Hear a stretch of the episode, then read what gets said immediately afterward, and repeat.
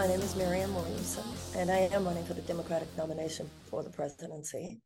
Uh, my background uh, in terms of labor starts when I was a child. Uh, my father used to tell stories about how, when he was a little boy, his father, carrying him on sh- his shoulder, uh, went to a Eugene V. Debs rally. And my father in the 1930s was an organizer with the CIO. That was before there was an AFL CIO. Right. And then my brother uh, in the late 60s, early 70s worked for Cesar Chavez. So I was brought up in a home that was very um, positive and enthusiastic about labor. Uh, my parents always said uh, that if you ever cross a picket line, don't bother to come home. And uh, scab was just considered the worst thing you could possibly be. I grew up at a time when there was pretty much of a social consensus uh, having to do with not only support for labor, but respect for labor.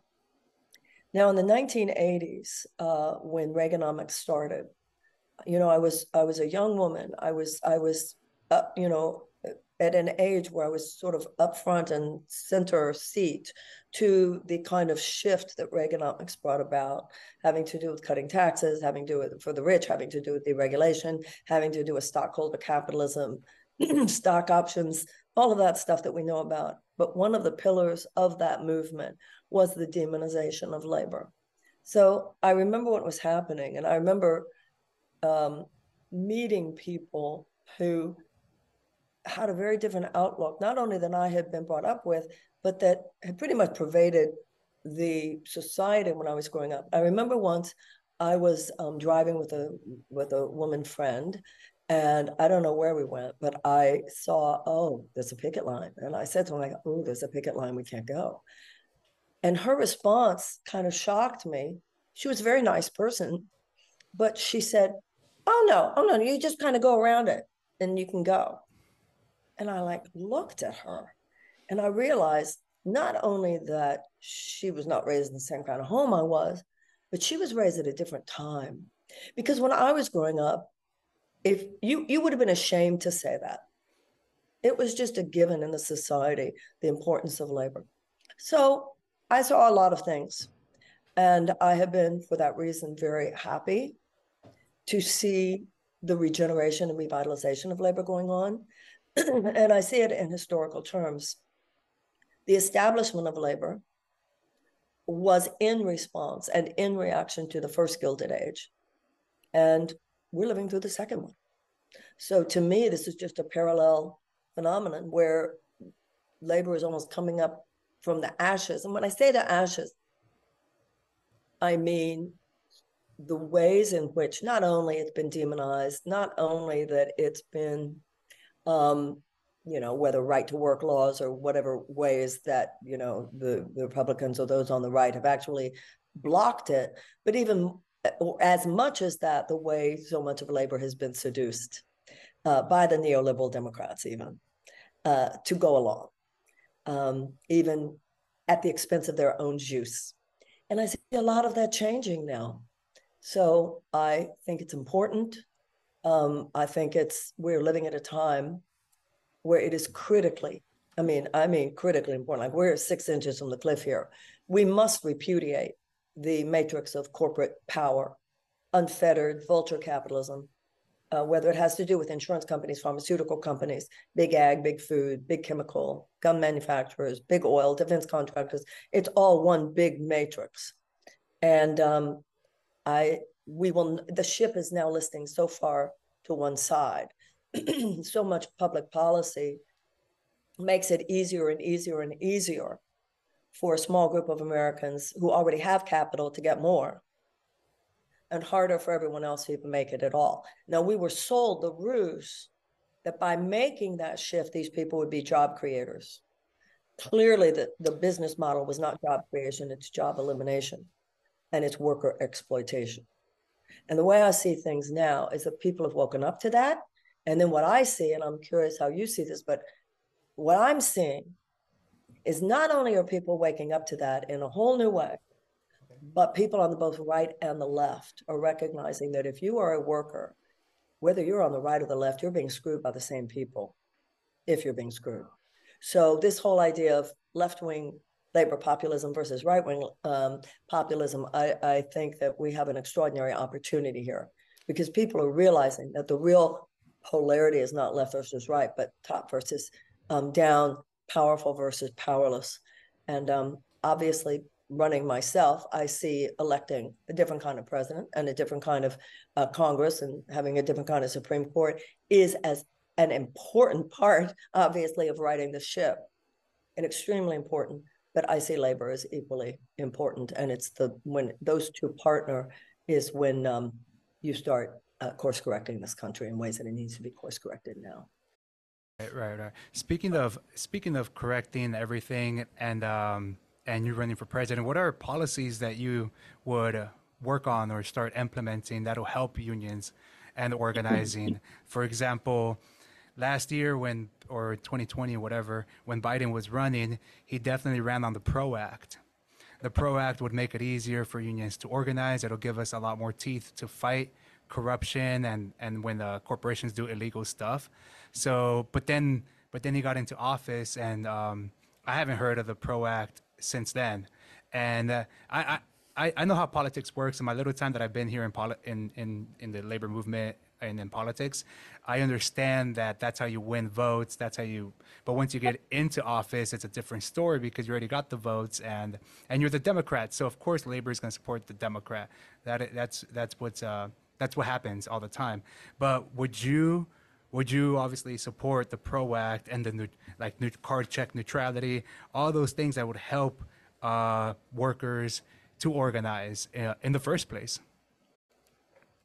Well, first of all, this is why you need someone from the outside.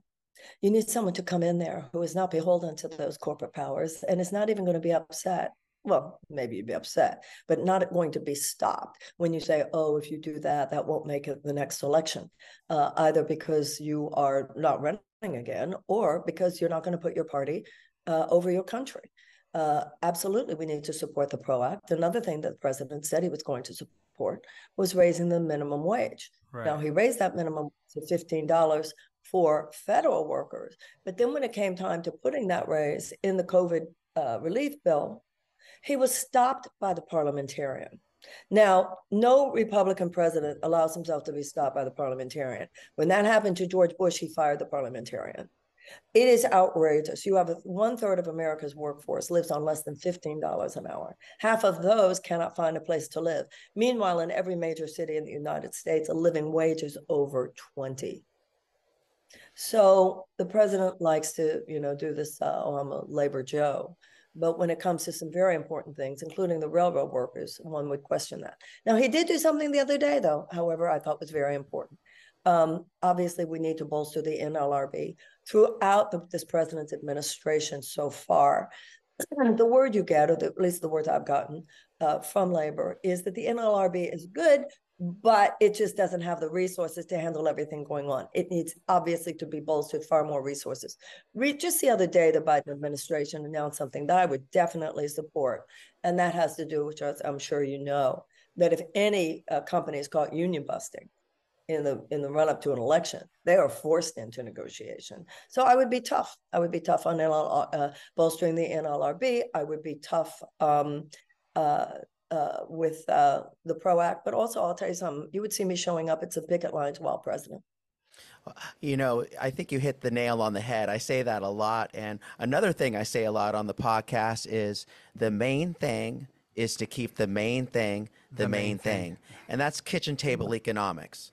Uh, I think sometimes social issues, other issues, can really distract from the fact that you talked about. Uh, you know how people are having difficulty paying their bills, their electric bill, their rent. Things are going up, and uh, right now, uh, you know, and I know you talked about rising from the ashes, the the labor movement. It's like a phoenix. All these phoenixes are rising from the ashes because the approval of labor unions is seventy one percent, highest since nineteen sixty five.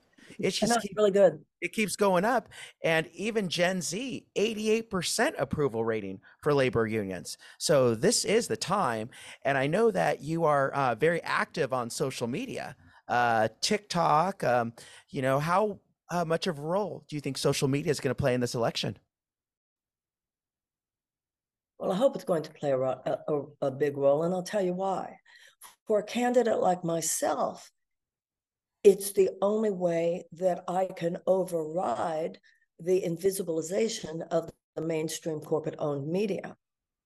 You know, not only is the DNC saying they won't have debates, but also CNN and MSNBC are chopping wood and carrying water for the DNC. There are Republican uh, nominees and candidates who have uh, who are lower in the polling from than I am, much lower, and they are on those uh, networks all the time. And I can't get a hearing on them. They won't. They won't have me, even though they did last time, oddly enough.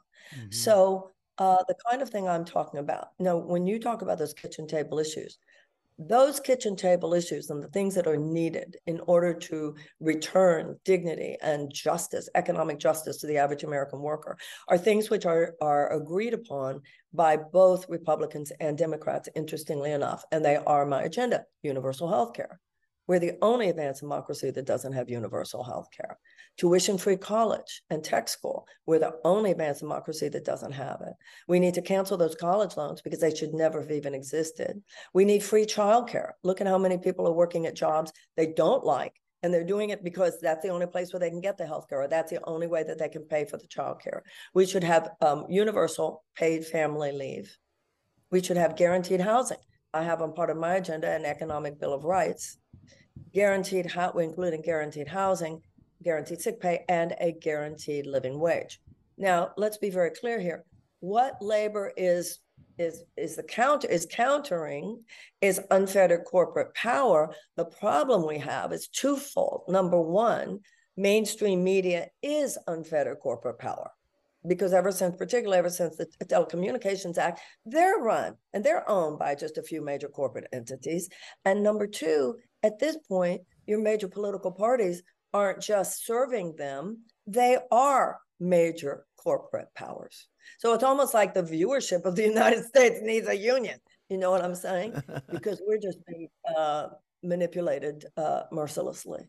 Yeah, and and I agree. That's the, the, whole thing about social media. We're creating our own platforms to like circumvent the whole mainstream media, and I believe that that's why we started this podcast too, is to just uh, put it out there, put out the word of labor. We're, we want to control the narrative of what, of what labor is, not what they hear from corporations or MSNBC or CNN. Because last year, when the railroad workers were going to go on strike, um, like MSNBC was talking to hedge fund guys and uh, and the bosses, the CEOs, and they got people to believe, my girlfriend included, uh, like saying things like, oh no, but what about Christmas and and what about the presents? And I'm like, wait, what? We're in labor. My girlfriend's a teacher, and I'm like, if it got her thinking that way, I could only imagine people that are not in labor. So that's why we created this podcast because I believe that we need to control the narrative as much as possible because they're not doing it for us. Like MSNBC, CNN, Fox News, whatever, their job is to hold the status quo. Period. However it looks, and um, so yeah, no, I totally agree with you on that. But real quick, another thing that we're pushing here in California um, is unemployment benefits for striking workers. Um, I'm an organizer. Going on strike is probably the hardest thing anybody will ever do in their lives because they're putting everything on the line, not knowing what's going to happen on the other end, if they're going to lose their jobs, they lose their health care benefits. It not even not all unions have strike funds. So sometimes they're out there not making any money. They have to pick up other jobs or whatnot. Would you be in supportive of of unemployment benefits? Some states have already passed it. We uh, absolutely. The... yeah, to be federal law. It should absolutely right. be federal law. But I'd like to go back to something else you said, if I may, and that has to do with yes. the role of social media. You're absolutely right, of course, that social media, independent media in general, is is this counterforce to the corporate media. This is particularly it works with younger people because many of these younger people, like my daughter, she's a millennial, they don't even they don't even plug in their television. They're not even getting cable news. That's not even of interest to them. At the same time, we should also realize that the corporate owned dominant establishment has figured out what we're doing. And so they come onto social media mm-hmm. And we thought, oh, with social media, we'll have our own narrative. With independent media, we'll have our own narrative. And now they have all these corporate shills right. who are acting like, yeah. So I, I think nothing compensates for lack of critical thought Marianne, we all have to be. I have to tell you a funny story. So, um, when my daughter was 15 years old, my wife started to notice she had all these new clothes, new jewelry, makeup, jackets, $300 shoes, all of this stuff. And my wife says, Isabel, you don't have any money. The only money you have is what I give you, what daddy gives you, or maybe what you get for Christmas. Where are you getting all the stuff? She's all, well, I'm really popular on Instagram and clothing companies are sponsoring me and give me free clothes. I just need to put a picture of the clothes on, put it in my Instagram account, and some are give me money. My daughter had 72,000 followers on Instagram. And I wasn't on Instagram at the time, but it's just I that when that happened, it really kind of hit me. Wow, this is really big. It's bigger than I, I ever thought. And anytime I do a TikTok now, I talk to my daughter and be like, Isabel, what do you think of this one? What do you think of this one? You know, and she helps me. And I'm learning. Well, she's obviously talented at it. If at 15 years old, she was already, you know, I mean? you know, obviously she knows what she's doing, but she needs her parents to make sure her values are cool and she's not being seduced and co-opted by, you know. Yeah. It- It's just a new a new generation, um, but I, I, it's exciting. But the role of social media, I think it is important. And yeah, you're you're right. But uh, she's she's older now. She's she's 19, but uh, now she's doing the TikTok thing. So it's just it, it's exciting. And you know, we came up with these platforms. I'm your union brother. This is organizing monster, and we just want to lift up the labor movement and cross pollinate on all these platforms because I might have told you earlier off off camera, but uh, 40 million followers of the labor movement on TikTok. I mean, it is it is exciting. So anyway, I just wanted to say You that. Winston Churchill once said that you can always count on Americans to do the right thing after they have exhausted every other option. And when you look at this country historically, sometimes we are asleep for a long time about something. I mean, this Reaganomics craziness started in the 1980s. And we're often distracted, intellectually lazy, complacent for whatever reason, taking things for granted we shouldn't take for granted. So sometimes we wake up late. But when we do wake up, we slam it like nobody's business. And I think we are in such a moment right now. When you talk about how many people, when you said that among young people, 80%, 88% support unions, people everywhere, like their eyes are opening. And once again, on the right and the left, and people are recognizing what's really going on in this country and rising rising to the occasion. I think we have a short window and we need to rush through. Um, because right now, neither major political party really recognizes the shifting political dynamics, the rumbling going on beneath the surface of things, people having to work two and three jobs, people literally unable to afford uh, to feed their children. My God, you know, in New Hampshire, half the people are food insecure. This is in the richest country in the world. The fact that one in four Americans live with a medical debt and people's lives are falling apart.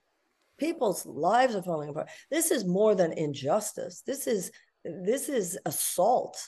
This is an assault on the condition of the working people of the United States. Now, as a Democratic candidate, I remind you, who thinks of myself as a Roosevelt Democrat, um, the Democratic Party used to and needs to once again stand for unequivocal and unabashed advocacy for the working people of the United States. And um, I think there's a desire for that. And um, there's more than a desire, there's a need for it, or um, we're six inches from some catastrophic consequences.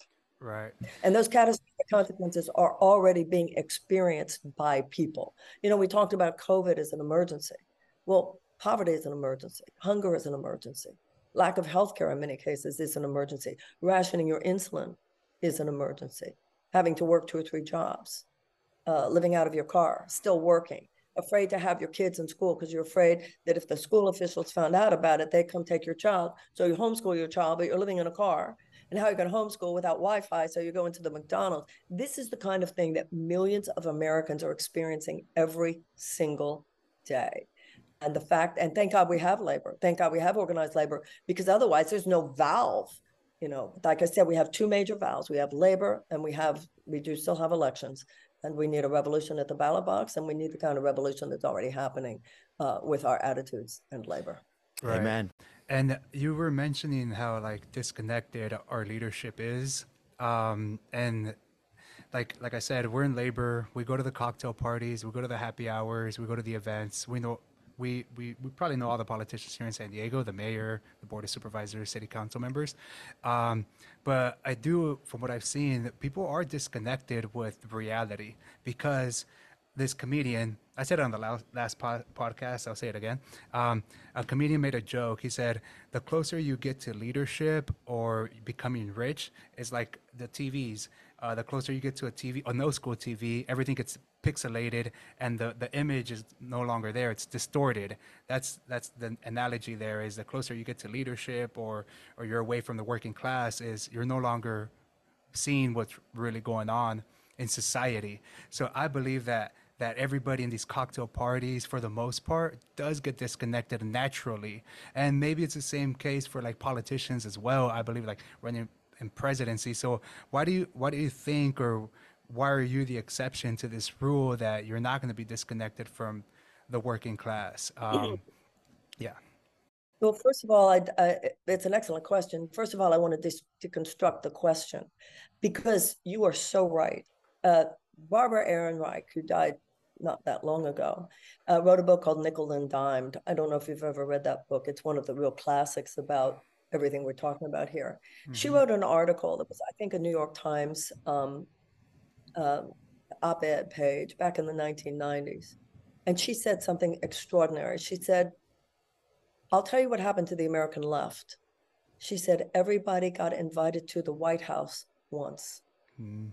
You are so right. People get seduced. Mm. I remember um, asking a friend who founded an, um, a nonprofit anti poverty organization. I remember asking him at, after Obama had been in office for a while. I said, What's the difference? What's the main difference between the Obama administration and the Bush administration? And his answer was chilling. He said, Well, the Obama administration returns our calls which is which means no difference whatsoever. Mm-hmm. But too many people who they got invited to a reception, or in this case, they got in office. Why am I? I'm a progressive running for president. Hello, why is there only one progressive running for the Democratic nomination. Where are, all those people who will there, Congress people, et cetera? Because they're in. Once you're in, you get locked in. Oh, you want to keep your, you know, you don't want to upset the Democratic uh, corporatist leadership because then you'll lose your your committee chairmanship or you they might come after you in the next primary. So when you say why me, these people can't do anything for me. I'm 71 years old. I've been around. I'm very socioeconomically well traveled. My work has it led me to spend a lot of time quality time with the most advantaged people in this country. And my work has taken me to spend a lot of time, quality time with the least advantaged people of this country. Now, I'm not saying it's nice people versus not nice people because it's not, but it is a rigged system in which, for some people, the system is set up for those who have capital, those people, to get even more of it and the system makes it harder and harder for other people to even mm-hmm. make it at all. The system, the presidency, I mean, surely there are some outer things of the House and all that. I'm sure it's lovely. But in terms of the system and what it can give you, it's going to take somebody from the outside right now who's just not overly impressed. And, and one of the things I've been saying, which you're not supposed to say if you're running for president, but I think in my case it matters. I'm only running for one term because what I want to do, including in issues like you and I are discussing, you wouldn't even think of doing if you were thinking of running again. That's number one. Plus my age, it's time after that. You know, give this, I always say I want to do a chiropractic adjustment.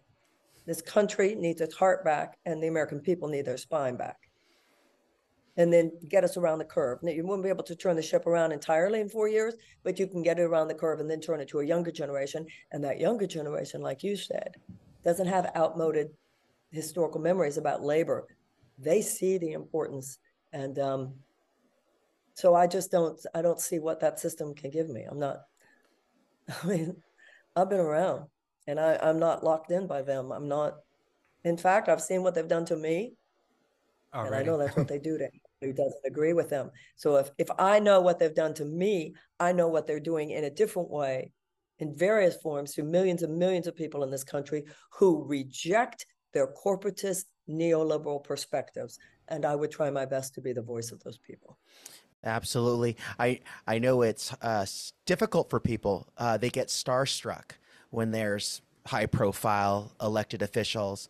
Um, I think what's happening right now in the labor movement is that you have these Sean O'Brien from the Teamsters, you have Sarah Nelson, the flight attendants union, you have um, gosh, Chris Smalls. Chris Smalls. I mean, these labor leaders are rising up and they're using a different type of language. They curse a lot and they, and but I think that they're getting their point across. I think labor does need stars. They need people to stand up and, you know, it, it takes a village.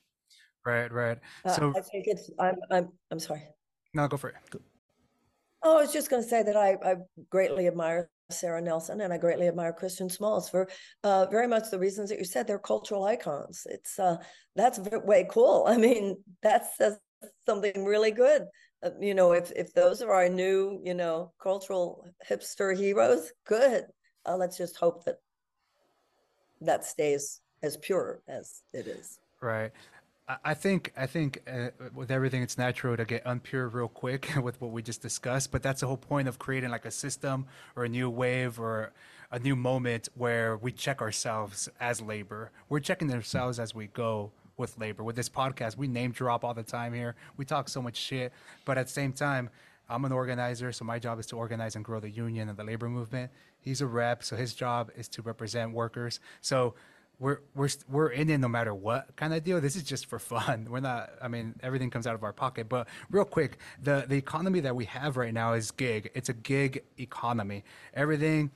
Uh, to make it, everybody is having two or three jobs. I know the Biden administration brags about how many jobs it's it's created, but like I mean, if you're you're starting at zero, it's not it's not something to brag about if we lost millions of jobs during COVID and then you're back to you know what I mean? So this gig economy that we have right now is that a success? And how do you and what would you implement or how would you help workers organize in this gig economy? Because in in the gig economy, uh, it's harder for workers to organize if corporations keep misclassifying workers. We can't organize uh, if they're not employees. We can't organize them. So Well, here in uh, go for it. Many of the benefits that they would be organizing in order to achieve should be given to them just by, by virtue of the fact that they are Americans. That's why we should have universal health care. Yeah, That's why we should have tuition free college and tech school and all of those other things that I'd mentioned. You know, in the 1970s, the average American worker could afford a house, could afford a car, could afford a yearly vacation, could afford for one parent to stay home if they wanted, and could afford to send their kids to college.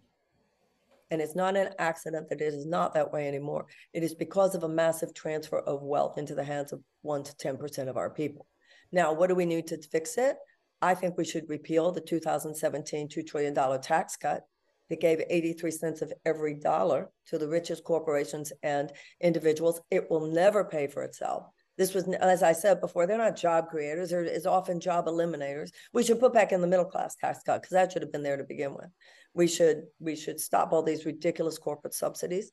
I you know before Reagan, stock buybacks were illegal and CEOs being paid by stock options were illegals. We have to unravel and dismantle this system of injustice by which corporations have basically uh, the mantle of tyranny over the American working class. Right, right, right. Uh, another question then. Um, the the green the green the green economy. Uh, we're in labor, a lot of construction, a lot of fuel industry. How would you how would you have like a just transition? Because I, I I know you believe in climate change. I, I follow you, uh, but how would how would you not leave these workers behind during such a transition? Uh, people in the oil industry, in the coal industry, the miners or whatnot. Very carefully. That's why you use the word just.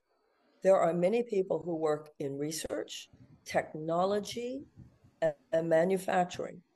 And there are lateral positions. What you're saying is very true. I've had people say to me, wait a minute, I make over $100,000 in a career that is related to big oil. Are you telling me you want me to go make $15 an hour as a solar panel uh, mm-hmm. implementer?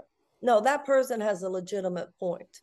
And uh, this would be front and foremost in my mind and in my communication. This is why I speak of it much like a World War II level mass mobilization.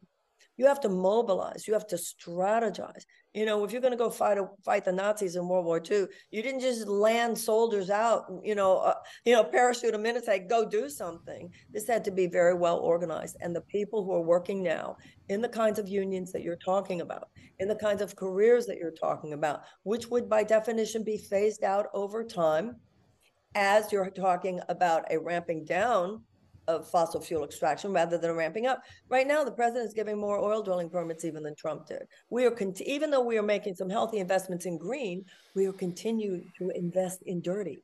We won't make it this way. But the people that you're talking about, uh, they need to be prioritized. They need to be prioritized for new green jobs. There has to be massive retraining. And you just have to have a woman in the White House who said, nobody's going to fall through the cracks on my watch. It's not going to happen on our one of our podcasts, we actually had uh, Cornel West, who's running for president, also um, Green Party, and uh, we asked him uh, a question. I go, "Do we have a two-party system?" Uh, and uh, he talked about. Um, or I said, "Does that a defeatist term?" Saying that, um, what do you think about third uh, party or another party coming in uh, with different ideas and or do you think we have to it's almost like you only have two choices sometimes democrat republican. I think the last person that ran was was it ross perot back in the day. So um no, what you, well nader uh, ralph yeah. nader. Yeah ralph nader. 2000. yeah. So so let's look at the whole picture. Let's go all the way back. Uh, george washington in his farewell address warned us about political parties. And he said that they could become, they could form factions of men, he said, who cared more about their party than their country. And boy, is that yes. clear. Wow. Secondly, John Adams, John Adams said he saw them as the greatest threat to democracy. So the distrust and the warning about what parties could become has been with us from the beginning. Now, if you look at the history of the United States, third party voices have been extremely important. Um, abolition came from the Abolitionist Party. Women's suffrage came from the Women's Party. It's interesting that Social Security came from the Socialist Party. So, third party voices, even when we developed as a two party system, third party voices were extremely important. What started happening several years ago was this unholy alliance uh, between the Democratic and the Republican parties, making it very, very difficult to their mutual benefit to make it harder and harder and harder. An example of this, of course, was when the two parties took over the presidential debates from the League of Women Voters. And that's why they were able to leave out Ralph Nader, et cetera. They call themselves the debate commission. Really, what they are is the, you know, just the, you know, operatives from both those parties. So what has happened now, you know, and it, it I, think a lot of people ask, I've asked, everybody's asked, I think who's even just thought about it for five minutes. If only the founders had made us as a parliamentary system, then it wouldn't be so hard for more voices to be heard. But that's, they did what they did for the reason, whatever reason they did it, we're not going to change that now. So look, I think that everybody should run. As Cornel is running for Green, I'm running within the Democratic Party. Everybody has to follow their own conscience. Right. It's obviously a conundrum. It's obviously a conundrum. I'm in the middle of, the belly of that beast right now.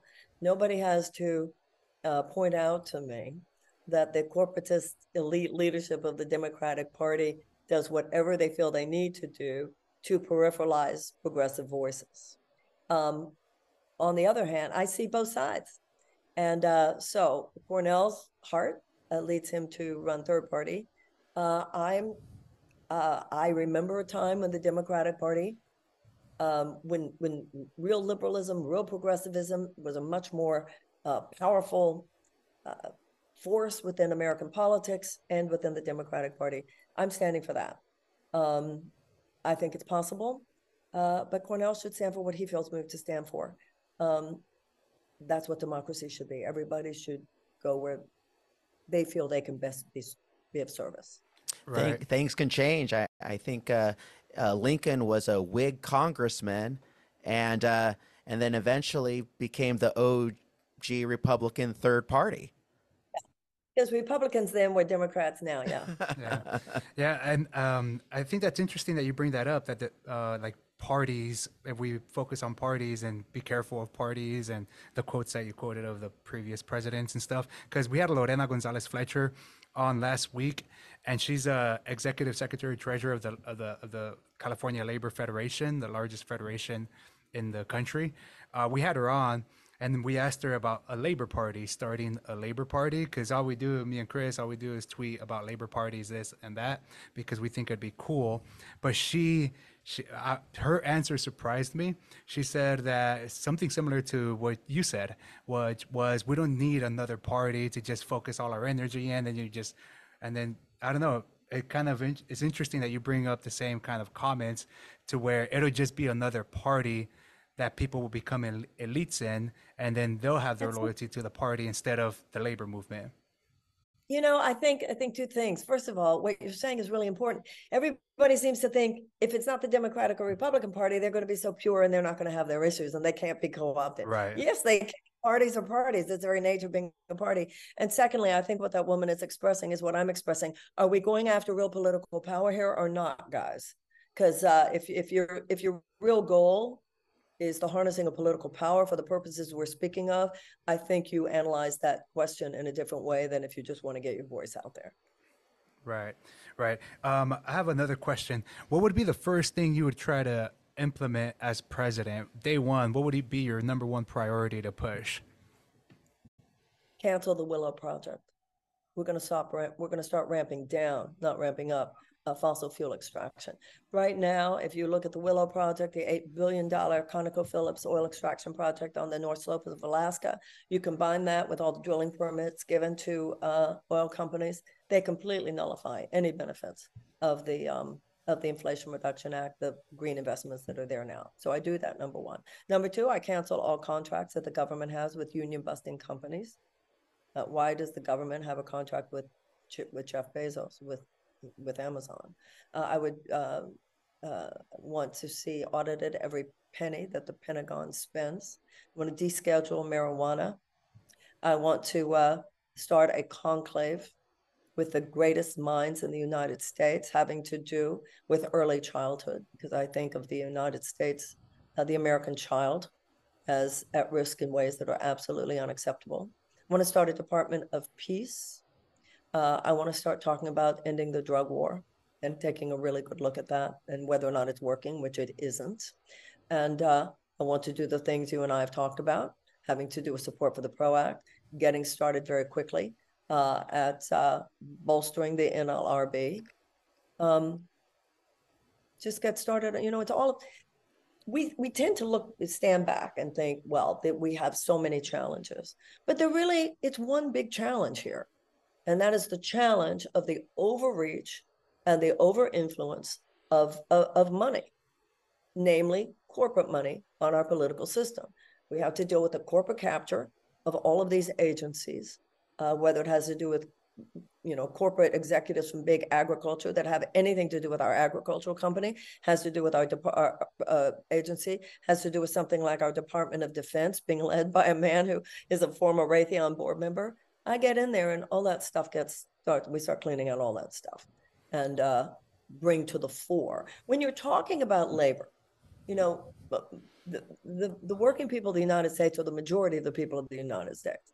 And this is supposed to be a government of the people, by the people and for the people. Labor is not just some peripheral interest. Labor, whether people are in organized labor or not, people mm-hmm. who labor are the people of the United States and we become a government of the corporations, by the corporations, and for the corporations. And um, on my watch, that hit, that uh, paradigm takes a huge hit. cool. Uh, well, honestly, thank you for coming on. I know we almost had you for an hour. Um, we again, we're not we're not the biggest podcast, but we're the hottest labor podcast in San Diego. Um, Self-proclaimed. self-proclaimed. And uh and but, but- but we're super involved. We're super involved with everything here in san diego and in california. And we're gonna grow this platform. And honestly like we we, we support anybody anywhere wherever they decide to run. Because this big problem that we have corporate greed the corporate agenda is the only way we can defeat it is by having multiple angles at it um, we're not going to defeat it by just having a closed mind to it. This is the only way you can solve this problem. Uh, okay, we never solved it, so uh, let's try different things, however we can do it. So, real quick, ending this episode, any last words to our to our you know our thousands of viewers and stuff? You know, uh, I know I know we're, we're labor though, and people that follow this are mainly people in labor. So yeah, so any last words, Marianne? The majority of American people can't absorb a $400 unexpected expenditure. The majority of American people live paycheck to paycheck. People's lives are falling apart. Uh, people are dying deaths of despair. There's no way to overestimate the debilitating, crippling effect of debt and chronic economic stress. It's ruining families, ruining marriages, ruining our relationship with our children, just that people don't even have the bandwidth because they're being tyrannized by the need to work hours that are unfair at work that is unfair um, in situations that they don't love. And this is not not what we should have in the richest country in the world or a country de- dedicated to democracy we are a country in which we have allowed economic principles and not even fair economic principles corporatist economic principles to take precedence over the safety and the health and the well-being of the american people we don't need economic principles and, and, and an unfair to capitalism. Those are not God. God is love. And that's why we need to move to a governing by humanitarian principles and democratic principles. And uh, I appreciate your having me on. If, it, if anyone feels uh, who is listening uh, feels in alignment with the things that I've said, I hope that you will go to marianne2024.com that's M A R I A N N E 2024.com. And I hope that you'll join the campaign, join the movement, um, volunteer, be part of the phone banking, uh, be part of the, uh, the outcry, as it were, of a generation of Americans who say, enough is enough. Well, thank you, Mary Thank you. For Having me on. Thank you, and have a good uh, rest of your day. thank you. Good luck to you. Good luck. Stay, stay the badass, stay the cool podcast Hot, in San hottest Diego. Podcast. Yeah. Uh, you have the right thing going on. God bless you guys. Oh, Thank re- you for having me. re- real quick, what, real, real quick, maybe uh, maybe we can just clip this, but um, can you say that? Can you say Union or Bust is the hottest labor podcast in San Diego? Okay. You won't get in trouble Okay. for that, I promise. Okay. Union or bust is the hottest labor. wait okay. Union or bust is the hottest labor podcast in San Diego. There, there you got it. Thank you for hanging out with some troublemakers, Marianne. Ann. Yeah. Well, right back at you. Thank you guys. Much Good, love. good luck. Bye.